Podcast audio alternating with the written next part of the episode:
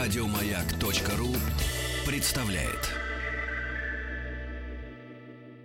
А на этом, с вашего позволения, а, я перейду к а, Берлинале, за которым все-таки я долгое время следил, находясь в Берлине, смотрел, там, посмотрел 30 картин, из которых очень многие мне показались хорошими. Я некоторых из них рассказывал здесь э, по телефону. Сейчас расскажу уже непосредственно о том, что жюри под руководством Жюльет Бинош вынесло, на мой взгляд, совершенно прекрасное решение. И вот уж, ну сейчас гадость скажу, ну вот уж от кого я не ждал. Uh, иногда актеры и актрисы, в особенности на Берлинском фестивале, где сама, само формирование программы давит на плечи любого жюри и как бы говорит, шепчет в ухо награди тех, кто бьется, не знаю, за права женщин, мигрантов, и не забывай о правах однополых меньшинств, надо тоже это учесть. В общем, на самом деле, Жюльет Бинош э, и ее жюри действительно наградили лучшие картины. Не все лучшие картины. Например, у меня был такой фаворит, э, монгольский фильм «Яйцо», снятый в Монголии китайским режиссером, очень странный, необычный, поэтичный. Он им, видимо, не понравился, он вообще ничего не получил. Мне было немножко это обидно, потому что не такое количество каких-то шедевров там было, чтобы какие-то фильмы пропускать. Но все фильмы, получившие главные награды, действительно хорошие, значительно интересные. Они все разные. Правда, хочется, конечно, сказать, что э, какое-то французское землячество тоже в этом, наверное, приняло участие, потому что э, «Золотой медведь» за лучший фильм и «Серебряный медведь» Гран-при все-таки отошли двум картинам. Одна наполовину французская, то есть она сделана во Франции израильской съемочной группой, израильским режиссером, а другая полностью французская э, фильм Франсуа Озона э, «Милость Божья» или «По милости Божьей». А главный приз, как вы уже, наверное, поняли, фильм, о котором я здесь в эфире рассказывал, фильм «Синонимы» Надава Лапида. Ну, я это поддерживаю со всех сторон. Во-первых, потому что э, израильское кино впервые побеждает на Берлинском фестивале. Мне очень нравится, когда какая-то кинематография относительно новая для мира, еще не вошедшая в эти номенклатурные списки, вдруг вырывается вперед. Это всегда хорошо, и для кинематографа всегда это... А, и причем для мирового, и для израильского хорошо. Для них это как бы дополнительный стимул. Во-вторых, молодой режиссер режиссер. Он мой ровесник, это его третий всего фильм, тоже само по себе классно, согласитесь. Вот. В-третьих, эта картина на э, совершенно никакую не правозащитную тему, а там вообще тема очень необычная. Синонимы — это фильм про израильтянина, отчасти, как я понимаю, автобиографический, то есть похожая история была у самого режиссера, про израильтянина, который э, приезжает в Париж и хочет перестать быть израильтянином. Фильм очень ярко начинается с того, что он в съемной квартире пытается согреться, она неотапливаемая, э, раздевается до гола, идет в душ, пытается душем согреться, и когда выходит из ванны, видит, что все его вещи и одежду украли. Он остается голый посреди Парижа, один, не зная языка, не зная ничего. И дальше весь фильм он пытается, вот как голый человек вообще все с себя сбрасывает, избавиться от всего своего прошлого, от своего языка, от своей национальности и стать французом настоящим. И он говорит только по-французски, хотя не знает языка, ходит не расставаясь со словариком. У него много приключений, в том числе смешных, абсурдных, эротических. Э, он нанимается э, моделью, художником, но, разумеется, там просят совершать всякие непристойные жесты и ругаться на иврите, ему приходится это делать. То есть, э, конечно, уйти от себя очень трудно. И мне кажется, что в нашем мире это неожиданно, я ни одного фильма на эту тему не помню, но крайне актуальная, дико важная тема. Почему так происходит, что сегодняшний мир, которым отменяются границы, отменяются визы, это глобальный мир, все живут в отелях одинаковых сетей по всему миру, э, питаются в одинаковых Макдональдсах, вроде бы.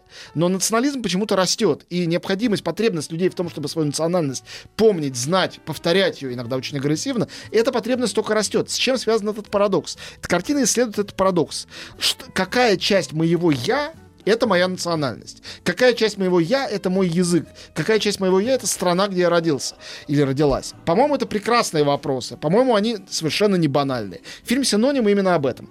Фильм куплен для российского проката. По-моему, это великолепно, потому что все-таки это авторское кино, израильское, с совершенно неизвестными никому в основном артистами, молодыми. Фильм имеет все потенциалы, чтобы стать, э, скажу это страшное слово, модным. Не просто хорошим, но модным.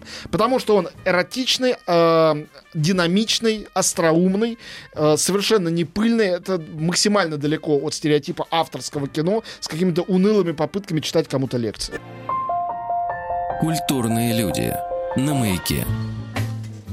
Вот, э, фильм «Синонимы», он выйдет в прокат. И второй главный, вот э, мы любим говорить, ты, Петя, в частности, любишь иронизировать, что вот это вот фильмы фестивальные нужны только на фестивалях. Фильм «Синонимы» купленный выйдет.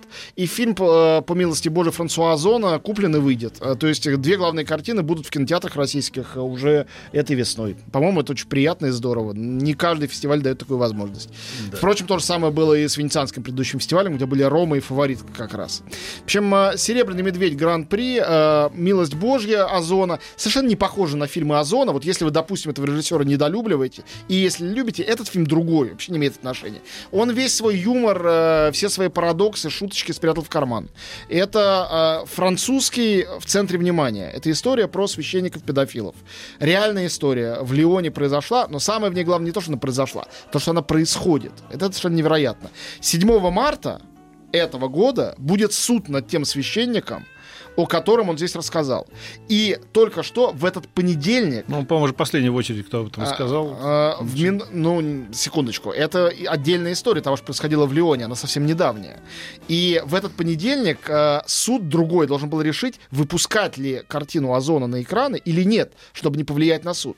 Mm-hmm. Но решили все-таки выпустить, потому что, ну, как бы, а, каждый, в том числе режиссер, имеет право это влияние оказать, свою точку зрения высказать. А речь о том, что священник там 30 или 40 лет харасил всячески мальчиков, и об этом знало его начальство, и все это, как бы, будучи в курсе, они никому не сообщали, ни с каких позиций его не снимали, он продолжал служить и продолжал с этими мальчиками общаться. Все начинается с того, что в 2014 году отец пятерых детей, кстати говоря, католик, абсолютно успешный человек, его играет там Мельвиль Пупо, постоянный артист Озона, в ужасе видит э, репортажную фотографию, где тот же самый батюшка, который его щупал за разные места 30 лет назад, в окружении мальчиков э, какого-то там церковного хора, их обнимая и улыбаясь фальшивой улыбкой.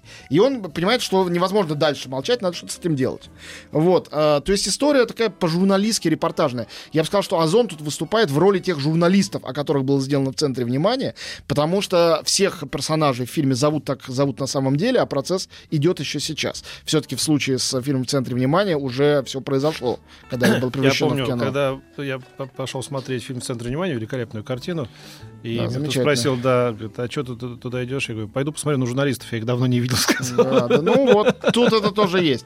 Но фильм, э, по милости Божией, он немножко фильм о самоорганизации, потому что эти жертвы без журналистов, журналисты как раз довольно трусливо себя повели. Они открывают свой веб-сайт, объединяют вокруг него этих. То есть это о том, как общество самоорганизуется, противостоя этому злу, очень интересно. По модели интересно. Так, конечно, с точки зрения кино, фильм довольно унылый. Он не очень интересно сделан, но он тематически, конечно, как сказать, очень важно. Но это гражданское высказывание. Ну да. Ну почему нет? Плохо, что ли? Да. Вот. А, Серебряный медведь э, за Альфреда Бауэра, приз Альфреда Бауэра дается за инновацию в искусстве. Это некое недоразумение. Видимо, просто хотели наградить картину, не придумали, как еще это сделать.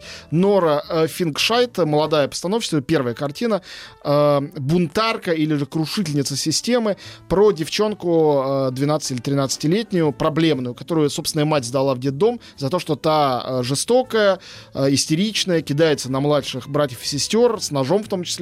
Но это весь фильм о том, как ее пытаются устаканить и урезонить. Приемные родители, э, воспитатели из детдома. Ничего у них не получается. В общем, картина, которая непонятно, что особенно говорит, кроме печальной истины, что если у человека как бы вдруг мозги на бекрене, с психикой не все в порядке, самое либеральное государство на свете не может придумать, как с этим справиться. Но нелиберальное тоже бы не придумало. Просто скрутили бы ее и там накачали бы, видимо, чем-нибудь. Можно под слоган «В чужую голову голову не залезешь. Именно так. Вот. А и... при тебе там на фестивале э, была печальная новость, что помер Бруно Ганс, который Конечно. Играл, да, и это был хороший актер, который послед... играл Гитлера в Даун... Как у нас привели? Даунфол? А, бункер, по-моему. Бункер, да. да. Вообще ну, нападение. А, а типа. также Ангела в э, картине «Небо над Берлином», да, а да. также Вергилия, проводника в фильме «Дом, который построил Джек», и еще «Тысяча ролей». Швейцарский артист гениальный. Церемония закрытия Берлинале проходила под его большим портретом, mm-hmm. в память о нем разумеется, не было запланировано, понятное дело. Вот, «Серебряный медведь» за лучшую режиссуру Ангела Шанель. Фильм «Я был дома, но...» Я про него рассказывал. Очень странный авангардный фильм. Э, ну, действительно, экспериментальное кино. Его очень хорошо награждать за режиссуру, а не там главным призом.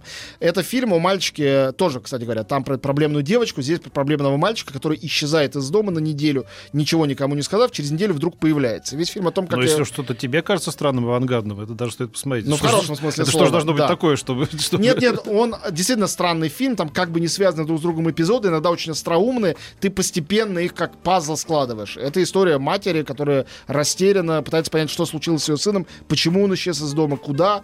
Это, ну, действительно, на мой взгляд, очень интересно.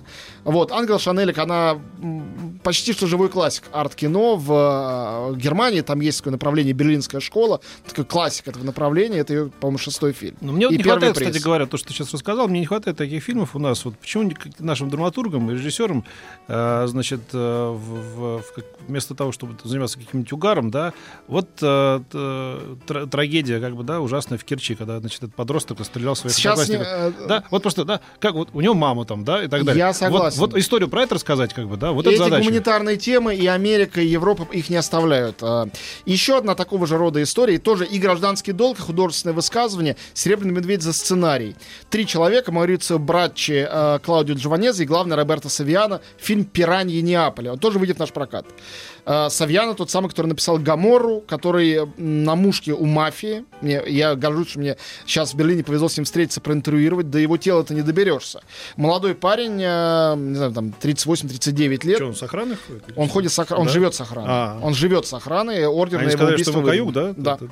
Но он так живет и продолжает писать. И это фильм по его сценарию о 15-летних подростках, организующих, это все тоже реальная история, хотя фильм игровой, э, свою банду на улицах Неаполя, который начинает ракетировать, э, грабить, убивать, э, и все как бы во имя благих целей, чтобы избавить а, от более жестоких а ты его не спросил, банд. страшно, не страшно? Как, как Спросил. Как говорит, живет? очень страшно. Говорит, я бы не писал никакой гаморы, если бы я знал, что будет дальше. Ага. Но теперь, говорит, мне уже не, некуда сворачивать, некуда деваться. Отличный парень.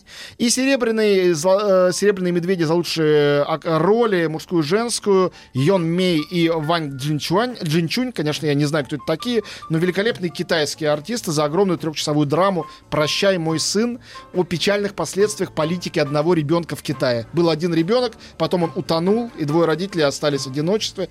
Целая история страны через историю семьи. Тоже таких фильмов, конечно, России не хватает, чтобы через микромир маленького человека рассказать о том, как меняется общество и как меняется мир.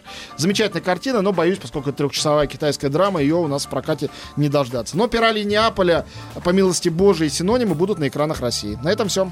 Спасибо. До встречи. Еще больше подкастов на радиомаяк.ру